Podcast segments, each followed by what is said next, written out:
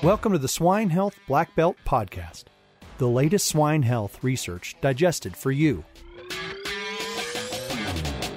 Swine Health Black Belt Podcast is only possible with the support and trust of innovative companies like United Animal Health, scientifically better. Learn more at unitedanh.com. Boehringer Ingelheim through innovative solutions, cutting edge research, and world class experts. Boehringer Ingelheim helps producers operate with complete confidence. Learn more at swineresource.com.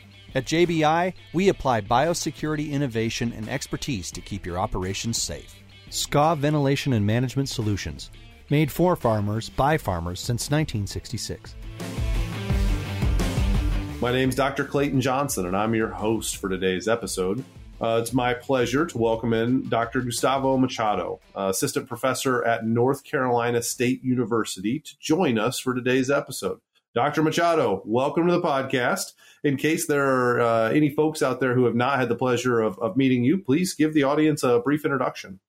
Sounds good. Thanks so much for the invitation, Clayton. Yeah, my name Gustavo Machado. I'm here at NC State. Um, yeah, we work uh, a lot with the with biosecurity, swine biosecurity, and we really focus on trying to understand how disease spread between farms. So, sort of core um, uh, skills here at, at NC State. So, yeah, thank you for the invitation. Well, biosecurity is obviously a, a, point of discussion always on producers' mind, um, whether it's for biosecurity against domestic diseases or biosecurity against foreign animal diseases. You can't go to an industry meeting without being showered with biosecurity information and questions. Um, I know your group, uh, Dr. Machado, has really worked hard on trying to um, help producers get their biosecurity information and their biosecurity risks organized in a manner in which we can kind of uh, communicate effectively with each other. Um, that's been a, been a long journey that your lab has been working on. Do you want to kind of give us a little background on that journey, right? Uh, the the RabApp uh, program, where, where did it begin, and, and where's it at now, and where's it going to go tomorrow? Mm-hmm. Well, great. Yeah, um, so we we started working with this group for uh, uh, for supply plan, which is basically a volunteer program that uh, is not only for pigs, it's also for uh, cattle, small ruminants, and, and the poultry side. So it's a voluntary program, and the, the enhanced biosecurity plan that comes with this with the SPS plan, as we call the acronym for that, um, has a written part of the plan and a map part of the plan. Um, so it, it is uh, extensive and it is a plan that uh, would be in effect when we do have foreign disease declared in the country. So, um, so that's one thing. So there was a need for that two years ago with some companies trying to put that together, you know, in paper format and all that. And we quickly figured out that we need to do something more automatized and automatized and something more electronically. So that's why we created RabApp, which stands for Rapid Access Biosecurity, which is actually a web application um, that uh, help producers and, and companies to standardize their plans in a way that is easier to manage and becomes available to the state and health officials for them to sign off at the end of the day. So the SPS plan is one thing. You know, there is other acronyms out there, US SHIP, which uh, utilize uh, now as, as the path resolution has been improved, that SPS plan with part of the US SHIP as part of the biosecurity part of things. But they are completely different. There are different things uh, that go in, uh, you know, in those two programs. So Secure pipeline biosecurity and farm level US SHIP in, uh, includes traceability, surveillance, and biosecurity. So there are many things in there. And one of the, the things is having a biosecurity plan that is accessible for the animal health officials within 24 hours of uh, this event. Yeah. So yeah, we started two years ago. We've been uh, rolling out versions uh, for RabApp, and uh, many things emerge. You know, through that time, we learn a lot, a lot of lessons um, especially in the process on collecting, processing, and approving those plans. It's time consuming, but if it's done correctly, then you know later on we can manage that much easier.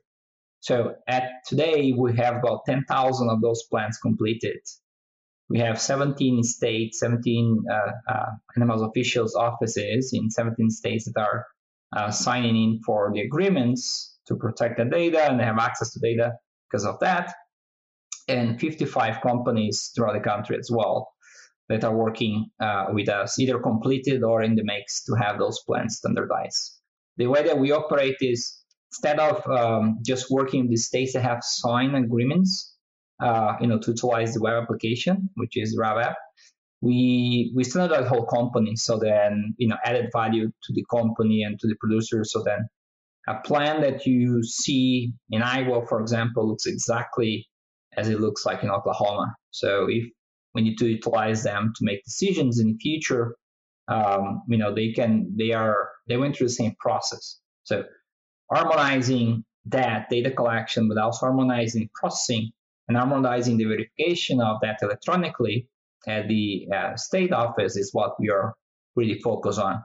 And we, we're moving along. We, we still have 10,000 uh, sites. Uh, we estimate that we need to do 23,000 commercial sites in the US. So we still, you know, I envision another year and a half here to get them to those plans. So that's what we are looking for in the future.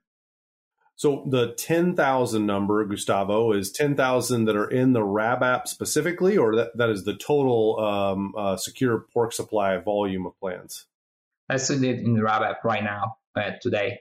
Excellent. So 10,000 sites that have mm-hmm. biosecurity plans that are electronically available in a consistent format for state animal health officials to pull up in the immediate aftermath of a, an FMD identification or, uh, you know, God forbid, African swine fever, something like that that's that's powerful. And I think if you're a producer out there who um, you know doesn't have these these secure pork supply plans done, think about that for a second. There, there are 10,000 sites who have gotten this done. Um, there are 10,000 friends out there who can help direct you towards the tools that are available. Well, I used to work for the Maschhoffs, Gustavo, and Wayne Maschhoff always had a saying, uh, two heads are better than one, even if one is a head of cabbage. And so collaboration is absolutely the way that we tackle these big problems let's talk about the SHIP program now. So we moved away from secure pork supply and now to the swine health improvement program. As I understand it, you guys are engaging with SHIP on some of the truck movement data. Can you talk to us a little bit about that part of the project? Mm-hmm. So, so also within RabApp, we and we also work in collaboration with National Pork Board, uh, with Patrick Webb and others with the AgView platform as well. So we, we, we work with the movement of pigs, semen, and trucks. Uh, and and we work around the data that producers have and the companies have. So we call around that. We understand there is a is a bottleneck on there, and, and we call around it. It takes time, but we, we we call around it to process the data, check for the quality of the data, and make sure we prepare the connection between the farms. So in order to do traceability, you need to know the source and destination. Yeah. And you want to know how many pigs went, if it was pigs, semen, or trucks. So we work on that. That's you know our research, our focus on disease transmission and the movement of, of pigs, semen, trucks is a huge on distribution of, of PRRS and PED.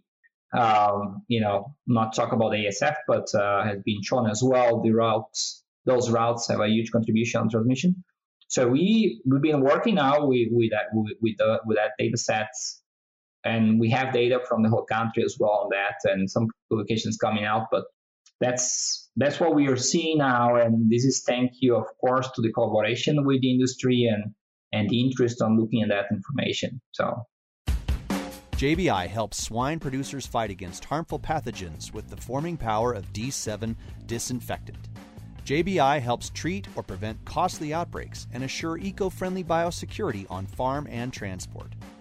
Safe and effective against PED, PRRS, E. coli, Salmonella, and other illness causing pathogens. D7 is non toxic, providing a safer environment for your employees, low corrosive to equipment, and breaks down biofilms. Learn more at jbidistributors.com. Well, it's it, it's a critical project. It's it's two critical projects that you've taken on for the industry, um, and I certainly want to thank you and your team for that, Gustavo. Um, I really appreciate you coming on the show and, and sharing that information. And, and, to our audience, thank you very much for listening to the Swine Health Black Belt podcast. If you have not visited our website, please do so. Uh, check us out at swinehealthblackbelt.com. And don't forget to subscribe to our podcast so that you don't miss not only more good work from Gustavo and his team, but all of our wonderful guests that we have on every Friday. Thank you very much for listening, and please have a great rest of your day. Hey everyone. We're always searching for the latest and greatest research to share each week. If you have a swine health related research trial and would like to come on the show to talk about it with me and share it with our audience, feel free to send an email to healthblackbelt at swineit.com and we would love to take a look at your research.